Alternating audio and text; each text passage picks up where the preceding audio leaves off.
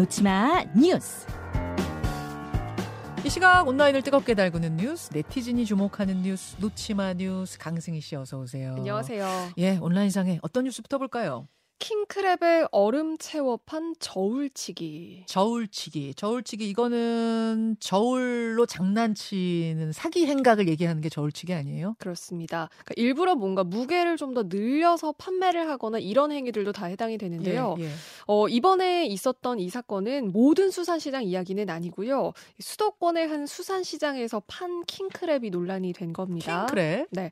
한 제보자에 따르면요. 이 문자 연락을 통해서 한 수산시장에서 킹크랩을 주문을 했습니다. 네. 그런데 이 업자가 그러니까 수산시장 상인이 아, 우리는 이렇게 정확하게 킹크랩을 측정을 한다 이런 취지로 그 저울에 킹크랩이 올려진 그 무게를 잰 사진을 구매자한테 보내줬습니다. 네. 그런데 저울의 킹크랩 무게가 2.035kg 딱 찍혀 있는데요. 음. 그런데 크기를 보면 아무리 봐도 2kg이 절대 돼 보이지 않더라라는 겁니다. 음. 그러니까 킹크랩을 파는 사람이라면 상식적으로 이해가 될 정도의 크기다. 그러니까 2kg는 안 될 것 같다라는 거였는데 그래서 자세히 살펴봤더니 네. 이 킹크랩의 배 딱지, 그러니까 그 딱지 안쪽을 자세히 보니까 틈 안으로 얼음이 가득 들어 있었던 겁니다. 하... 그러니까 지금 저희가 보여드리는 사진으로 봐도 육안으로 봐도 어느 정도 얼음이 드러나거든요. 어... 그런데 자세히 보면은 그 안쪽으로 얼음이 좀 더 들어가 있는 그런 모습이었고요. 음. 이렇게 1kg에 6만 5천 원씩 파는 건데 2kg니까 13만 2천 원 받겠다. 그러면서 이렇게 보여준 건데 네. 그런데 이런 사진을 그러니까 얼음이 엄연히 보이는 건데 이런 사진을 버젓이 구매자에게 보냈다는 건 이런 수법이 몸에 밴 업자가 아니냐. 그러니까 문제가 된다는 거를 모르는 것 같다라는 지적이 있었습니다. 음. 그래서 온라인상에서도 그러니까 신종 저울치기 수법이다. 그러니까 애꿎은 정직한 상인들만 피해를 볼 수밖에 없는 거고 그러니까 양심적으로 영업해야 한다라는 짓한 목소리가 있습니다. 그러니까 저거는 제보자가 온라인상에 올리면서 지금 화제가 된 건데 네. 어, 유명한 수산시장 이제 이렇게만 올리면 또 이게 전체 수산시장이 다 피해 볼 수 있고 전체 업자들이 다 피해 볼 수 있어서 저는 되게 굉장히 좀 조심스럽긴 네. 해요. 특정한 한 상인이 저렇게 한 네. 거고 이분이 지역을 특정하지 않았습니다. 네. 서울인지 어딘지 지금 모르는 상태예요. 근데 글쎄요, 저는 뭐 양심을 가지고 정말 정직하게 파는 분들도 많은데 저런 한두 사람 때문에 전체 업계가 피해 보는 일은 없어야 될 것 같고 가장 걱정입니다. 저렇게 소비자 눈속임하면 당장 돈 벌지 몰라도 저분 계속 장사할 수 있는 겁니까 저렇게 해서 참 예 하여튼 안 그래도 수산업계 지금 울상인데 저런 걸로 피해가 더 커져서는 안 될 것 같습니다. 네. 두 번째는요 수영장 노 타투존 논란.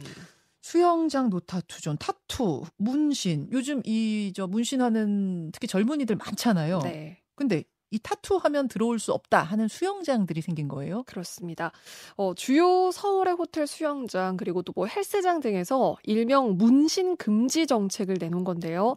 그러니까 뭐 아주 뭐 일부 부위가 아니라 그러니까 팔다리를 문신으로 가릴 만큼 과도한 문신을 한 사람들의 입장을 제한하고 있는 곳이 생겼습니다. 네. 어, 온라인상에서는 이게 불쾌하기는 하다. 그런데 반면에 이건 개인의 자유를 침해하는 거다. 뜨겁게 음. 논란이 일었거든요.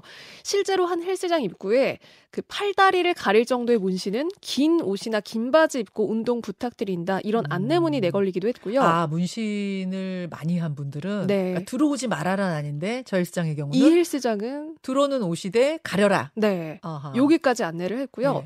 그리고 서울 몇몇 호텔 헬스장과 수영장에는 구체적으로 언급을 했습니다. 15cm 이상의 문신이 있을 시에는 입장이 제한된다라고도 음. 했고요.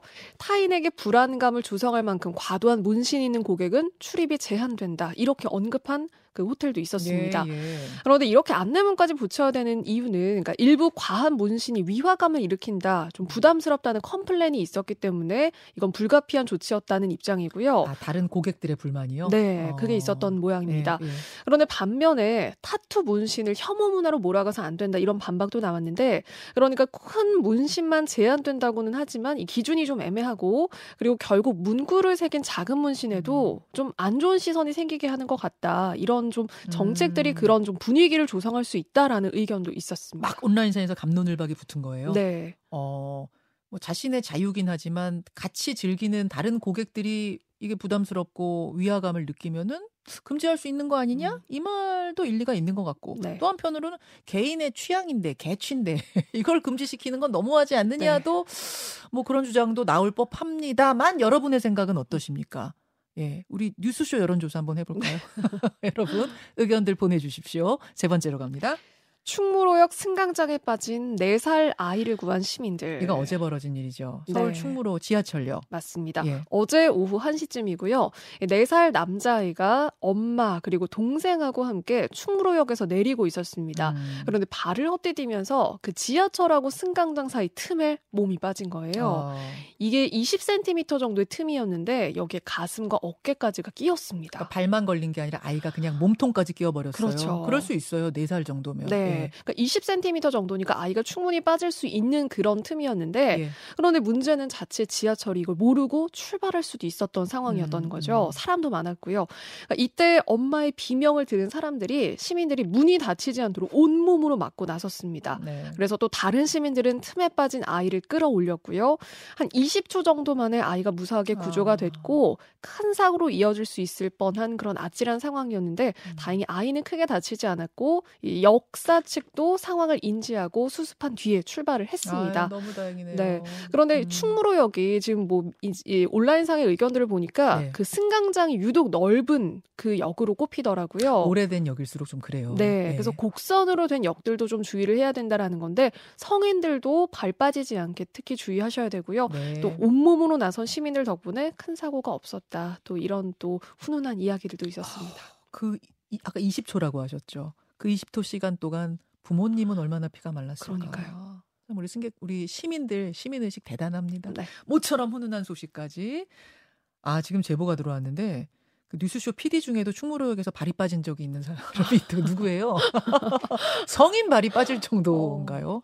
아 그리고 에, 승희 씨가 저 세 번째 뉴스를 전해주시는 동안 뉴스쇼 여론조사가 돌아갔어요. 네. 우리 청취자 여론조사가 약식으로 근데 숫자를 셀 것도 없이 청취자들 문자 보내신 청취자들은 압도적으로 노 타투존 찬성한다. 음, 개인의 취향은 인정하지만 여러 사람이 같이 있을 때 불편해하면 이거는 가리거나 음. 금지할 필요가 있다는 네. 쪽으로 좀 압도적으로 많이 나왔다는 여기까지 전해드리죠. 결과까지. 네, 수고하셨습니다. 고맙습니다.